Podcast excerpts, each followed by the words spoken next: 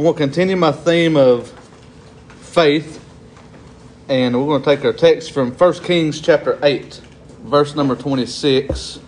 And this is my thought today learning why God's shall be is still good enough. Learning why God's shall be is still good enough.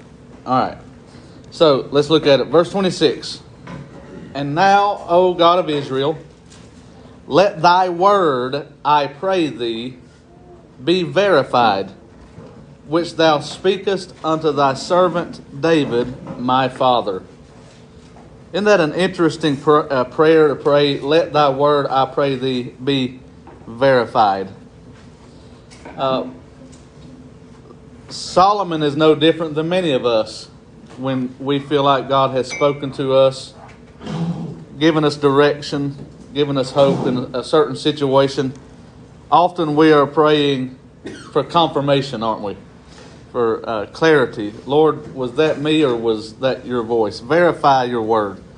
If I heard you right, confirm it. You know what I'm saying? That's kind of the, the feel that I get when I read this. But here's the context God spoke some promises to David, his servant, that King Solomon, David's son, is seeing come to pass before his very eyes. At this point, Solomon has already praised the Lord for fulfilling the promise that he would raise Solomon himself up for the purpose of building a temple unto the Lord. In fact, Solomon had just completed this assignment prior to the prayer we are now observing and talking about today. But the promise goes much further than that. Ultimately, there is a promise that David's seed will rule and reign on his throne forever. So King Solomon is asking God to verify, that is, build up or support, foster, render firm or faithful, cause to be permanent. His word concerning the longevity of the lineage of King David's heirs to the throne. The promise he's asking God to verify goes like this There shall not fail thee a man in my sight to sit on the throne of Israel, so that thy children take heed to their way, that they walk before me as thou hast walked before me. The only question then, after careful observation, is this when can we expect this prophecy to be fulfilled? King Solomon is praying for it to start in his now. Just look back at the, at the verse, see how it starts. And now, O God. And then he prays.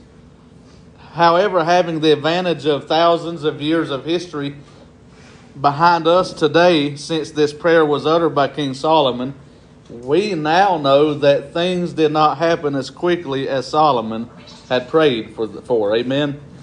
Looking at the nation of Israel, they have been scattered throughout the world since then, and not until recent history have they even united back together, recognized as a nation again. So we know that the permanence of this promise has not yet begun. That's why the promise uses the future tense word shall. And one of these days, King Jesus, right out of the lineage of David, is going to set up permanent residence and rule and reign on earth in the city of Jerusalem on the throne of David from which he will rule the world. Until then, we still find ourselves praying for shall be promises to come to pass right now. and uh, we need to learn patience, don't we? And this is where I want to draw application, regardless of whether or not things happen according to our preferred timing, does not make God's promises null or void.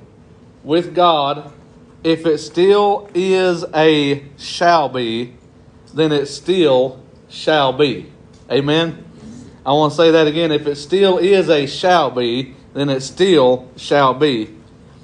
Do not allow the devil to cause you to think that God missed his opportunity to make good on his promises. When you start thinking that the timing is too wrong to work, remember Lazarus. Remember Lazarus. Amen.